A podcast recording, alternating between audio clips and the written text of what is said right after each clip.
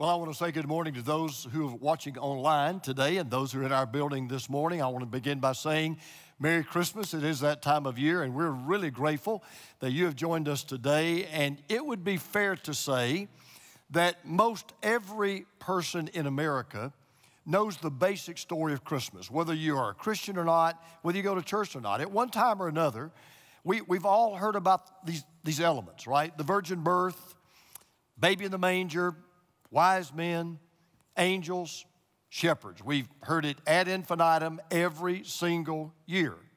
However, only 57% of Americans believe all those things happened.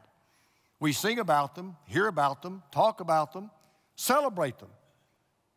But a majority of Americans don't even believe all those things really happened. And even for those who do believe in every element of the Christmas story, as we hear it every year, my question today is how many people know about the story behind the story? Because one of the things you learn in life is behind every story, there is another story. Uh, Mitch Albom said it this way There's a story behind everything how a picture got on a wall, how a scar got on your face. Sometimes the stories are simple. Sometimes they're hard and heartbreaking, but behind all your stories is always your mother's story because hers is where yours begin. There really is always a story behind a story. That's true about the Christmas story. Because here's what most people don't ever realize, even a lot of people who come to church, a lot of people who believe in Jesus. Behind the Christmas story AD is the Christmas story BC. That's why we're beginning a series today that you're going to really love that uh, we're calling it Holy Christmas. Because that's really what this is all about. See, the real story of Christmas doesn't just go all the way back to Bethlehem, it actually goes back before Bethlehem. It goes back before the wise men, before the manger, before the shepherds. And the reason why the Christmas story is not just happy, it's also holy, is because of what happened before the story of Christmas was ever written down. So, Here's the question I want to ask all of us as we start this beautiful time of the year What should I do with Christmas? The vast majority of people who love Christmas, who believe in Christmas, who celebrate Christmas, who enjoy Christmas, who love Christmas, will go through Christmas and never really understand what they're supposed to do with Christmas. See, we all know what we are to do at Christmas. Because for the most part, even if you don't believe in Jesus, or whether you do or whether you don't, whether you go to church or whether you don't, whether you're religious or not, we pretty much all do the same thing at Christmas. During the Christmas year, most all of us do the same thing. So what do we do? We eat, we shop, we eat, we decorate trees, we eat, we drink eggnog, we eat. We go to parties. We eat. We sing Christmas carols. We eat. And no Christmas is complete, right, without watching Home Alone, Christmas Vacation, The Blessing, right? Christmas Vacation, It's a Wonderful Life, The Santa Claus, and my staff got all over me today. Some people are going to watch Die Hard. They think that's a Christmas movie. It's not in my book, but some people think it is. Doesn't surprise me because I'm learning about my staff. Even when I give them a good idea, they die hard. Now, most of us can tell you what we're going to do between Thanksgiving and Christmas. And even though I know that we all know what we're supposed to do at Christmas and during Christmas, we don't really know what we're supposed to do with Christmas. And it is possible to celebrate a holiday even if we don't know its true meaning. Many Americans do that. There are a lot of people in this country, we celebrate Memorial Day. They don't know why. A lot of people who've never been to our country, we celebrate the 4th of July. They don't know why we do that. It's possible to celebrate a holiday and not even know why you're doing it. But then we come to a gospel. I want you to take God's word and turn to it. Called John, Matthew, Mark, Luke, and John. We come to the very first chapter of the Gospel of John. And guess what John does? He does us a big favor. John tells us exactly what we're to do, not at Christmas, not during Christmas, not for Christmas, what we're to do with Christmas. Now, before you look at John chapter 1, let me go ahead and warn you of something, particularly you kids are in the building this morning. You won't hear anything about wise men. There are no mangers. There are no stars. There are no shepherds. There are no singing. John's not concerned about the where of Christmas. He's not concerned about the when of Christmas. He said, Look, I'll let Matthew and Luke handle that. Let them tell you about the where and the when. John says, I want to talk to you about the who and the why of Christmas. Because unlike Matthew and Luke, listen, John is not looking at the birth of a baby through the eyes of humanity. John is looking at the birth of a king through the eyes of God. He said, let's look at the story behind the story. First five verses of John, 65 words. And yet, in five verses and 65 words, John gives us enough truth and enough theology about this BC baby to fill up five books and 65,000 words. Somebody said about this verse of scripture, about what we're about to read, here's what he said. I love what he said. He said, Never has so much been said in so few words. And every time I read the first five verses of John, and I read the New Testament through two or three times every year, every time I read the first five chapters, I put my book down. I said, there is so much here. And so John says, Let me tell you what to do. Let me tell you what you should do with Christmas, during Christmas, and even after Christmas, every day of the year. Because if Christmas is what we believe it is, if it celebrates what we believe really happened, John says, okay, there are three things we ought to do with Christmas. Number one, I should share Jesus as the Lord of this world. If I believe in Christmas, if it really is a true story, I should share Jesus as the Lord of this world. Now, the very first verse that John writes, in my opinion, is one of the greatest single sentences in the entire Bible. It's Mac, I'm, I'm going to say this. If all you ever knew about Jesus was what you're going to find in the very first verse of John's gospel, if that's all we ever knew about Jesus, you would really know everything you would need to know about who Jesus really was, who Jesus is, and who Jesus claimed to be. So we're going to read it together. John said, In the beginning was the Word, and the Word was with God, and the Word was God. Easy verse to remember. In the beginning was the Word, and the Word was with God, and the Word was God. Now let's just go one nugget at a time. Here we go. He says, In the beginning was the Word. In the beginning was the Word. Now, you notice that the word word is capitalized. Why is the word word capitalized? Because John's giving us a little clue. This is not just a word like a word in a sentence. This is the title of a person. This is the name of a person. John's not referring to something, he's referring to someone. And you say, well, who's, who is he talking about? What's obvious as we continue to read this chapter, he's talking about Jesus. Now let's take those first three words. In the beginning. Okay, if you grew up in church, you know this. What does those three words remind you of? Tell me out loud. Yeah, Genesis chapter 1, verse 1. That's exactly what John was thinking about. John's going all the way back to the first chapter of the Bible, the very first verse. In the beginning. And, and, and in the beginning is referring back to when everything had its beginning. Time began, space began, matter began. Life as we know it began. However, there's one major difference between the way those words are used in Genesis and the way those words are used in John. You ready? In Genesis, you're looking forward to the creation of humanity. But in John, you're looking backward to the presence of Jesus. So John makes this incredible statement.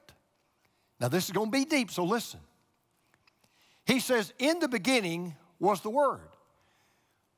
Deep stuff. You say, What do you mean? Well, here's what John was saying Jesus was not from the beginning, He was in the beginning. Therefore, He had no beginning because He was before the beginning. Now, if you're a Florida Gator, you don't get that. I'm going to say it one more time. All right, here we go. Jesus was not from the beginning. He was in the beginning. Therefore, he had no beginning because he was before the beginning. By the way, that Greek, the Greek verb for was in, in, the Greek language, it signifies it's in the kind of a tense, it's called the imperfect tense. And what that means is this whenever you use the imperfect tense in Greek, you're referring to something that happened in the past, but it continues into the present. So here's the way you could translate this verse In the beginning, Jesus was the Word. He is the Word, and He always will be the Word. So, in other words, Jesus had a birth. Listen carefully. Jesus had a birth, but he never had a beginning. My beginning was my birth. Your beginning was your birth. Jesus had a birth. He did not have a beginning. Now, I get it. You say, I, I, that, that's so hard to comprehend. And I get it. Because everything we've ever known had a beginning and it had an end. Jesus neither had a beginning nor an end. He is from eternity to infinity. There was a time when time was not. There's never been a time when Jesus was not. There was a time when time was not. There's never been a time when Jesus was not. So, who was in the beginning? The Word. And that's a perfect way to describe Jesus. Why, why does John call Jesus the Word? Think about this. What are you doing right now? You are hearing and seeing a word. You're hearing me speak. You're seeing me speak. You are hearing and seeing me give a word. What is a word? A word is a tool that does two things it gives you revelation and it gives you communication. For example, do you know what I'm thinking right now? Sure, you do, because I'm telling you. That's what, I, that's what I'm telling you. In a message, I'm telling you what I'm thinking. I'm telling you what's in my mind right now. So, what is a word? A word is simply the visible expression of an invisible thought. You are seeing what I'm thinking by what I'm saying. You're seeing what I'm thinking by what I'm saying. I'm communicating to you my thoughts. What's John trying to tell us? Jesus is the visible expression of an invisible God. He's the visible expression of the invisible God. Well, let's keep digging. He said the Word, in the beginning was the Word, and then John says, and the Word was with God. Now, that's a big deal. Because the word with in that verse, we, it's kind of easy to rush past it, but it carries so much weight. You know what that word with means? Listen to this. It literally means face to face. Like I'm with you right now, we're talking face to face. The word was face to face. The word was continually facing toward God. In other words, Jesus was not just in the general vicinity of God. In the beginning, he was face to face with God. He was fellowshipping with God. He was communicating with God. And then, if it doesn't get more unbelievable, John drops his theological hammer. He says, Oh, by the way, and the Word was God. Not just in the beginning was the Word, not just He was with God, He was God. Jesus wasn't just with God in the beginning. From the beginning, He was God. By the way, this is important. John does not say that God was the Word. He said the Word was God. You say, why is that such a big deal? If Jesus had said God was the Word, then that would mean that only Jesus is God. He says the Word was God. Now, if you're thinking, you're saying, okay, time out, wait a minute. You got two persons here, right? Yep, you got the Word and you got God. But there's only one God. That's true. You got two persons, but there's one God. Oh, it gets better. The scripture has the third one. The scripture says that the Holy Spirit is God. So you got three persons, but you got one God. We got a word for that. It's called the Trinity. So if somebody comes up to me and says, okay, who is God? I'd say, well, um, God the Father. Is anybody else God? Yep, God the Son. Anybody else God? Yep, God the Spirit. Now I know what you're thinking right now. You're thinking right now, okay, you either explain that to me or we're going to fire you. I'll have to lose my job. I can't explain it. But before I would deny it, I would lose my life. There's three persons, but there's one God. He says, In the beginning was the Word. He tells us where the Word was, it was with God. He tells us who the Word was, it was God. Then he tells us what the Word did. Look what he says next. He was with God in the beginning, and then he says, through him all things were made. Without him nothing was made that has been made. So, question, boys and girls, let's, let's see some of you kids here. So, who created the world? God or Jesus? And the answer is what? Yes. The answer is yes. Easy question. Yes. You say, I don't get it. You won't get this either then. In Genesis chapter 1, verse 1, we know that verse. In the beginning, God created the heavens and the earth. We all, how many of you know that verse, right? Most of us know. In the beginning, God created. Here's what you don't know. The Hebrew word for God in that verse is the word Elohim. It's plural. It literally means gods. If you want to translate that literally, here's what the verse says In the beginning, gods created the earth. But for you English grammarians out there, it's bad grammar. You know why? Created is singular. You say, wait a minute, you've got a plural now with a singular verb. That's right. You know why? Because there's only one God. In the beginning, God created the heavens and the earth. So, who was that creation? God the Father was at creation. God the Son was at creation. God the Holy Spirit was at creation. But who created the world? God. Only one God. So, who is Jesus? John's trying to make this point. He is the Lord of the world. He says, Look, He is eternally God. He was in the beginning. He was equally God. He was with God.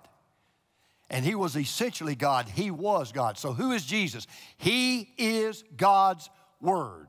He is God's word of revelation. He's the physical, visible expression of the spiritual, invisible God. If you're a kid here, if you're, if you're, if you're a child, listen to me. You kids, listen to me. Let me tell you who Jesus was.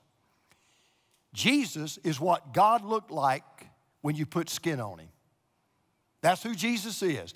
He is what God looks like when you put skin on him. He is the word of revelation. He is the word of creation. He spoke the world into existence. What you're about to see in a moment, he is the word of salvation. Now, if what I just said is true, then I can say this without fear of contradiction. The single most important question every human being has to settle in this life is this question Who is Jesus Christ and what am I going to do about it?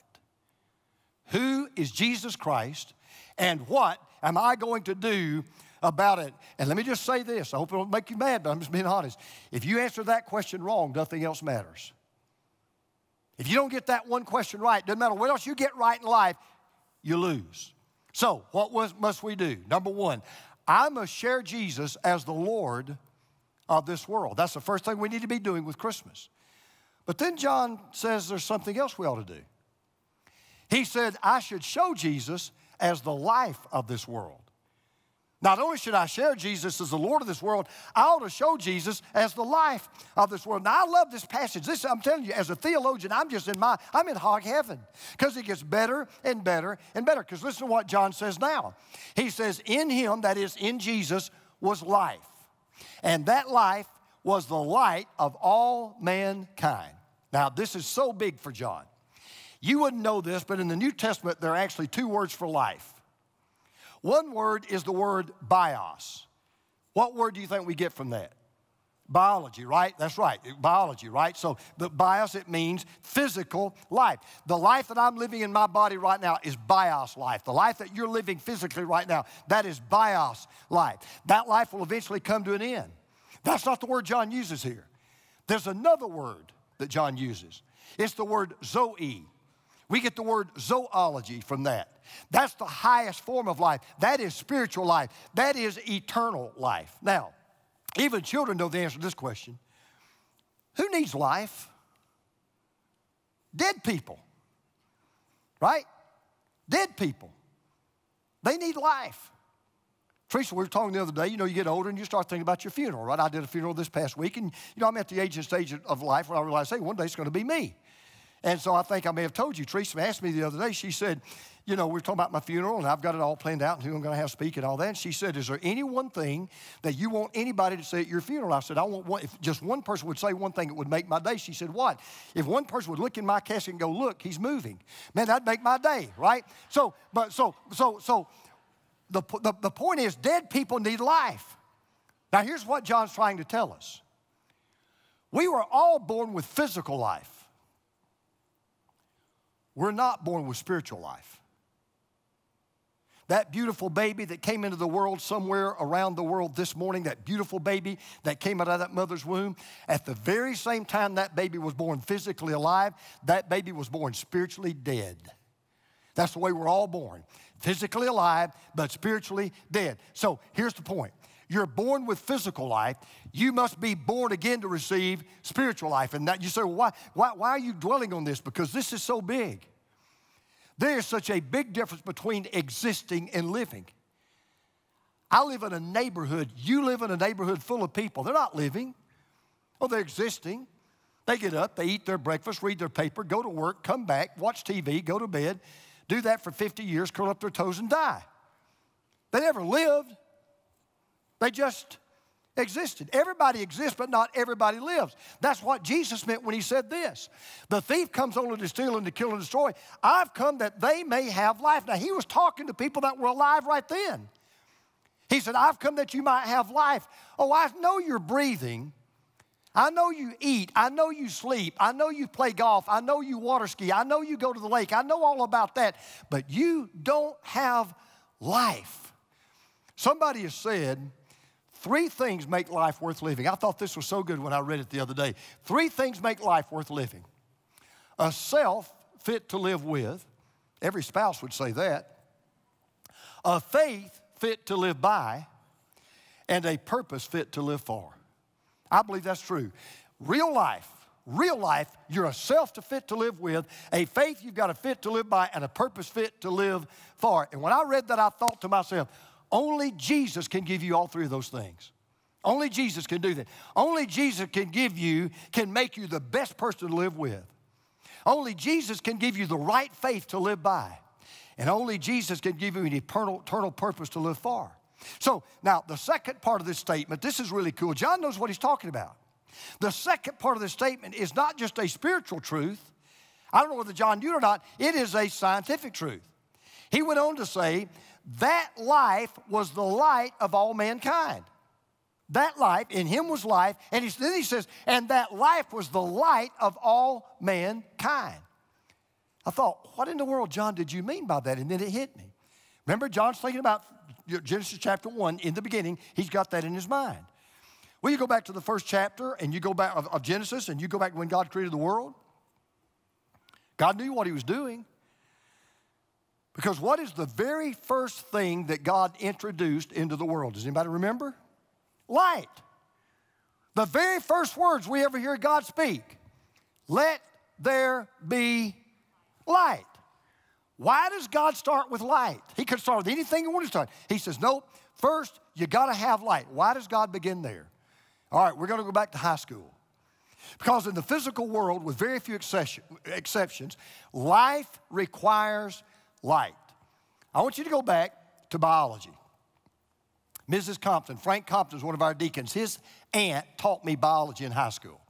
I love Mrs. Compton, love the Lord. And I remember in Mrs. Compton's biology, biology class, we learned about photosynthesis. How many of you remember anything about photosynthesis? All right, so a lot of you didn't raise your hand, so pay attention to Professor Merritt. We're going to learn about photosynthesis. That word literally means put together with light. That's what the word means. Put together with light. So remember, in biology, you're learning about photosynthesis. It's one of those things that we take for granted, but we don't realize just how important it is because we wouldn't be alive right now if it were not for photosynthesis. We wouldn't even be here. We could not exist. Remember what photosynthesis is? If you don't, let me refresh your memory. It's the process where green plants and other organisms use light to convert various elements into glucose. Glucose is a simple sugar that is the basic energy source for practically every living organism on planet Earth.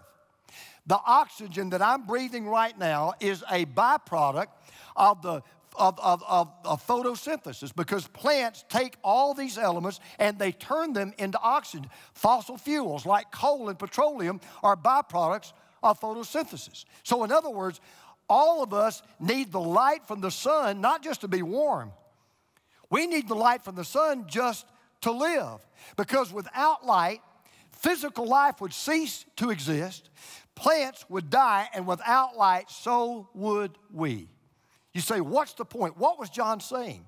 I think what John was saying was what's true physically is also true spiritually.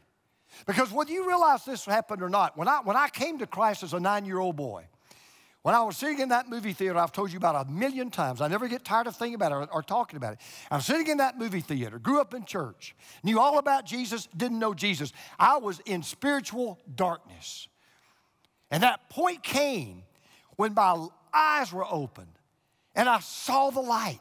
And I realized I'm the one that crucified you. I'm the one that killed you. I'm a sinner. I need a Savior. You're that Savior. You died for me. You came back from the grave. And I gave my life to Christ. At that exact moment, you know what happened to me? I didn't know it. I went from darkness to light. I went from death to life. I mean, just like that. And when you come to Jesus, what you don't realize is when you come to Jesus for the first time in your life, now you've got eyes that can see God. And now you've got ears that can hear God. And now you've got a heart that can know God. You move from the temporal to the eternal. You move from the physical to the spiritual. You move from the natural to the supernatural. That's why we ought to share Jesus as the Lord of this world. That's why we ought to show Jesus as the life of this world. But now listen to what John said. This life is found in the light. Well, since the life of the world is only found in the light of the world, then there's one other thing John says I should do at Christmas and you should do at Christmas. It only makes sense. Not only should I share Jesus as the Lord of this world, and not only should I, should I share, not only should I show Jesus as the life of this world, John says, I should shine Jesus as the light of this world. I should shine him as the light of this world. See, remember what I told you? Jesus is not just God's word of revelation, he put skin on. He's not just God's word of creation, he spoke the world into existence. He is God's word of salvation. Listen to what John says. The light, he's talking about Jesus, shines in the darkness, and the darkness has not overcome it. All right, you look like real smart people to me today, so let's give you a quiz. Light only has one job. What's the job of light? Shine. It's, all, it's, all, it's the only thing it's got to do. You got one job shine. Light only has one purpose, just one eliminate darkness. That's all light's good for. That's all you need light for. Eliminate darkness. All right, well, what is darkness? All right, boys and girls, here's a good lesson. Somebody says, Hey, what is darkness? Here's what darkness is it's the absence of light. That's all darkness is.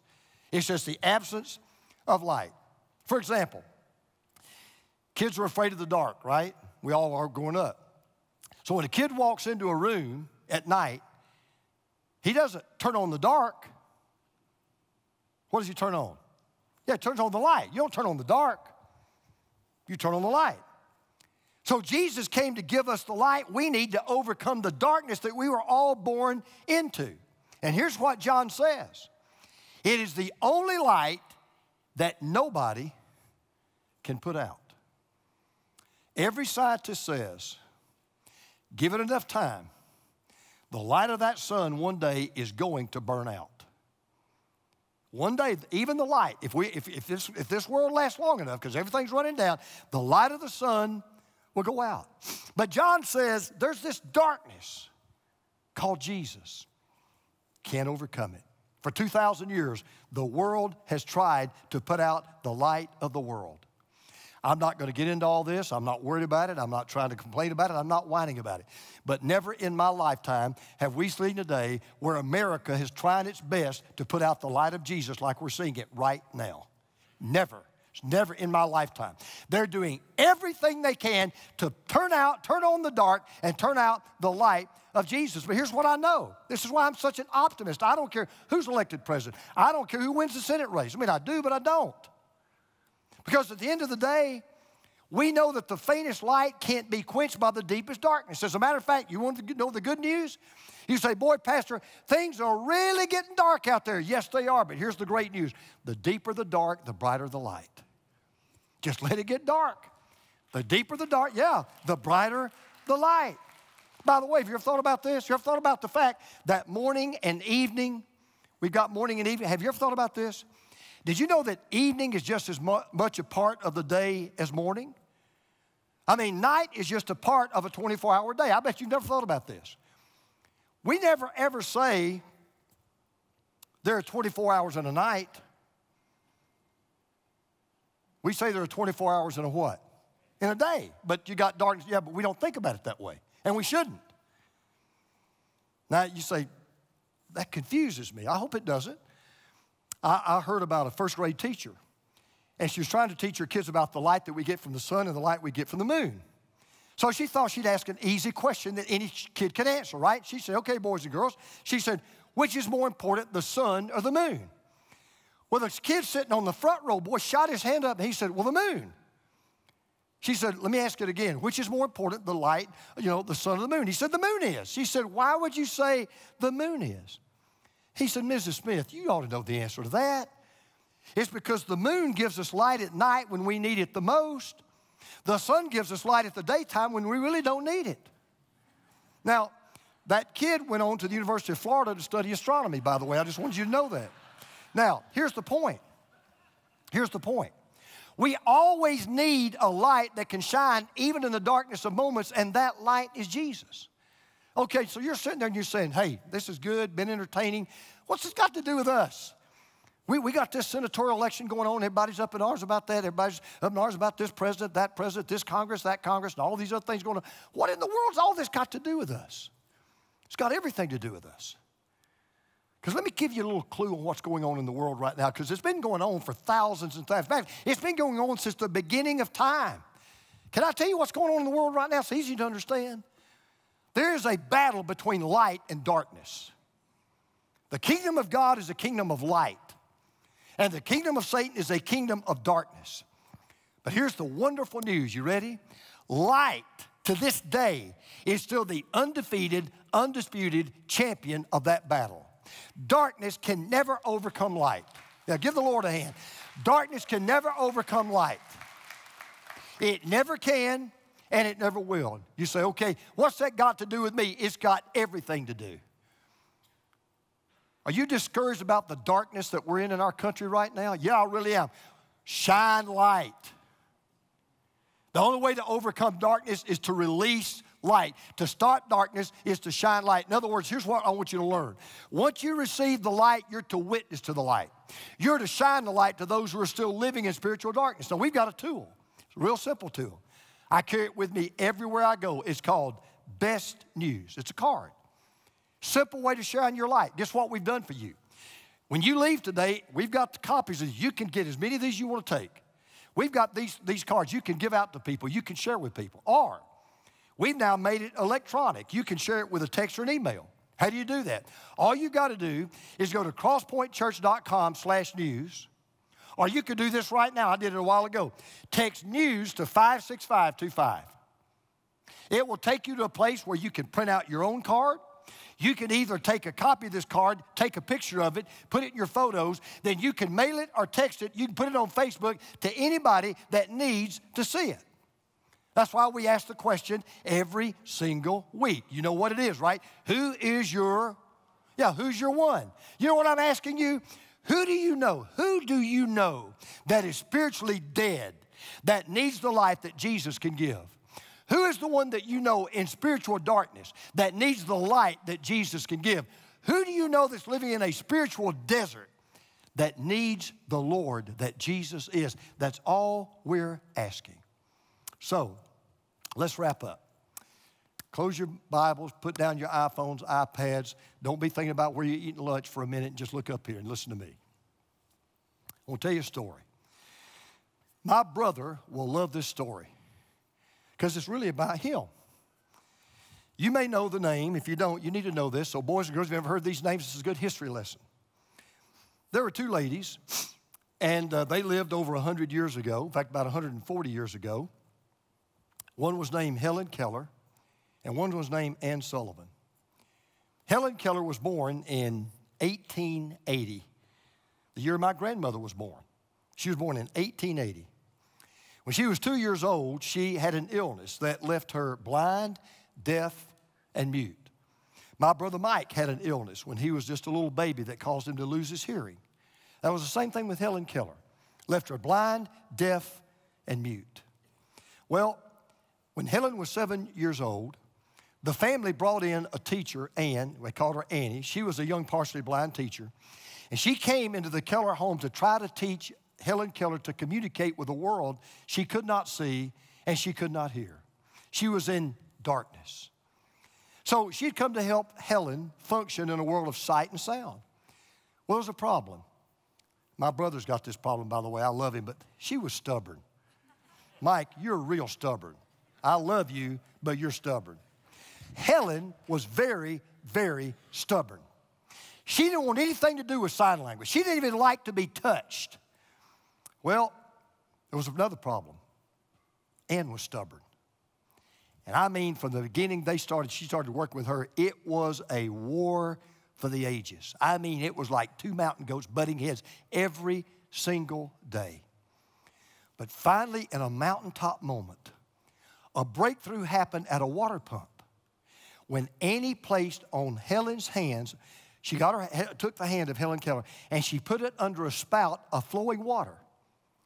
And while she was having one hand under that flowing water into her other hand, Annie put her hand and she went, W A T E R.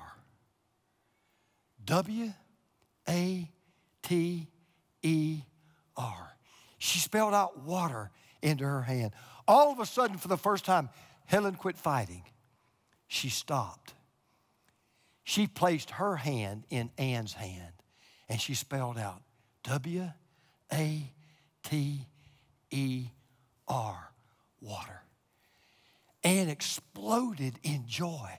She spelled out, yes, yes, yes, W A T E R. And Helen was so happy, and Anne was so happy because now they both knew Helen you're about to leave the, leave the world of darkness you've been living in all of your life, and you're about to enter into a world filled with sight and sound through the beautiful, beautiful light of sign language. I say that to say this. We don't understand how God works, so let me just tell you this. God is not going to judge. Listen, you've never heard this before. This, this will be worth coming for today. God's not going to judge this world for the sin they committed. Oh, you're not going to heaven because you're an adulterer, you're a homosexual, you're a thief, or you're a liar, you're this or you're that. No, no, no. God does not judge this world based on the sin they've committed. God's going to judge this world based on the light they have rejected. That's why it's our job to show Jesus as the Lord of this world to share Jesus as the light of this world and to shine Jesus as the light of this world. And when you do that, when you're sent to do that, then you'll know what to do with Christmas. Let's pray together. With your heads bowed and your eyes closed, and those of you who are watching right now, this is the most important part of the week for you, most important part of my time with you. What are you going to do with Christmas? I'm not talking about the trees and the tinsels and the toys. What are you going to do with Christmas? You got to face up to something about Christmas. The world's forced into facing it up, facing, uh, facing it every single year. Is this just a once upon a time story that never really happened? Or, yeah, there was a baby born in Bethlehem. He's just another guy like everybody else. Or, no, this little baby, in the beginning, he was the Word. He was with God and he was God.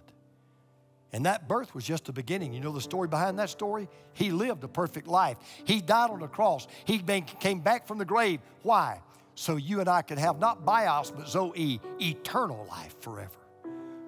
If you've never trusted Jesus as your Lord and Savior, can I do you? Can I just, would you let me do this? Can I let you receive, would you let me give you the greatest Christmas gift you'll ever get in your life? The gift of eternal life? The gift of being forgiven of all of your sins. If you're sitting in this building right now, you're listening to me right now, and you'd say, That's what Christmas is all about. Yes, I want that gift and I want it today. Just tell Jesus right now something like this Lord Jesus, I believe you're the Lord of this world. I believe you're the life of this world. I believe you are the life of this world. And today, I am telling you, you are now my Lord. You are now my life. You are now my light. I trust you as my Savior. I receive you as my Lord. I repent and turn away from my sinful ways. I ask you to come into my heart. And I thank you for hearing my prayer and saving me today. Now, all of you in the building, look up here at me. And if you're watching this screen right now, listen. Let me tell you what I want to ask you to do right now. If you prayed that prayer with me and you asked Jesus into your heart, and you're not saved by praying a prayer, don't, don't get that in your mind. You're saved by the one you prayed to. But if you sincerely ask Christ into your heart, I want you to do something. We, we want to hear from you. Do it right now. All of you, listen to me. I want you to either go to this website, crosspointchurch.com slash decision, or right now on your phone, just text yes, Jesus to 56525. That's all I want you to do. Text yes, Jesus 56525. Go to crosspointchurch.com slash decision. What will happen? All right, good news. We're not going to ask you for any money. Okay, we're not raising funds. What we want to do now is help you begin your walk with God and take that next step of becoming a follower of Jesus. If you made a decision today in this building and you'd like to follow up in person, we have a table out in our lobby called Cross Points, called Connection Point. All you've got to do is go out to that table. People will be there to help you process your decision. If you've got some spiritual questions, they're there to answer your questions. If you'd like to know more about our church, you go to that table. They'll be glad to help you any way that they can. See, today is why we tell you, in fact, every Sunday, you don't leave this church, you're sent. Why are you sent? Because if He is the Lord, if He is the life, if He is the light of this world, we got a job to do to share the Lord, show the light, shine the light, so that people can leave darkness and go to light, death and go to life. So, would you stand to your feet right now?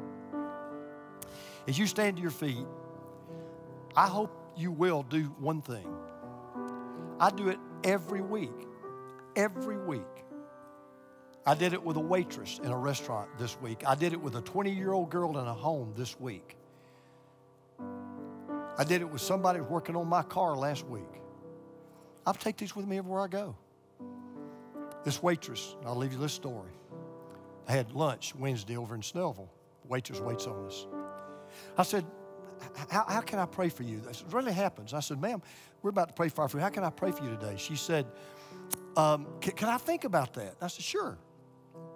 She went off, she came back. She said, Would you pray for my daughter? So go over her name. I won't tell you what she said, but I said, Yes, ma'am, we'll pray for your daughter. She came back, she served our food. She came back, she gave me the bill, and she said, You know, I, don't hardly ever have anybody ever ask me that question. I, just want to thank you for asking me because it shows that you care about me. I said, ma'am, I, I really do care. So, I, can I tell you how much I really do care? She said, yeah. I said, I don't know what your spiritual background is. I had my card. I said, the gentleman sitting with me right now, I said, the message on this card radically changed my life, changed my dad's life. He's an alcoholic. Changed his life, changed mine. It's the best news you'll ever hear. Would you just promise me? She, she literally jerked the card out of my hand. She, I'll, I'll take it. I said, would you, when you get a minute, I want you to read it. She says, okay, I will. By the way, do me one favor. If you're going to give out this card, it's got our church's name on it. Please leave a good tip. Please do that. Let me tell you, it is time. If, if we're ever, I don't want to get on a soapbox, I'm going to let you go. If we ever need to get serious about Jesus in this country, it's now. It is today. It is here. We need to pray for President elect Biden. I don't care where you voted for, it doesn't matter to me. We need to pray for him. He's got a job. We need to pray for our senators and our congressmen. But let me tell you, you watch it. I'm not being ugly when I say this. At the end of the day, Washington winds up creating more problems than they solve. Only Jesus can solve our greatest problems. Only Jesus can do that. So, with that in mind, Merry Christmas, and you are sent.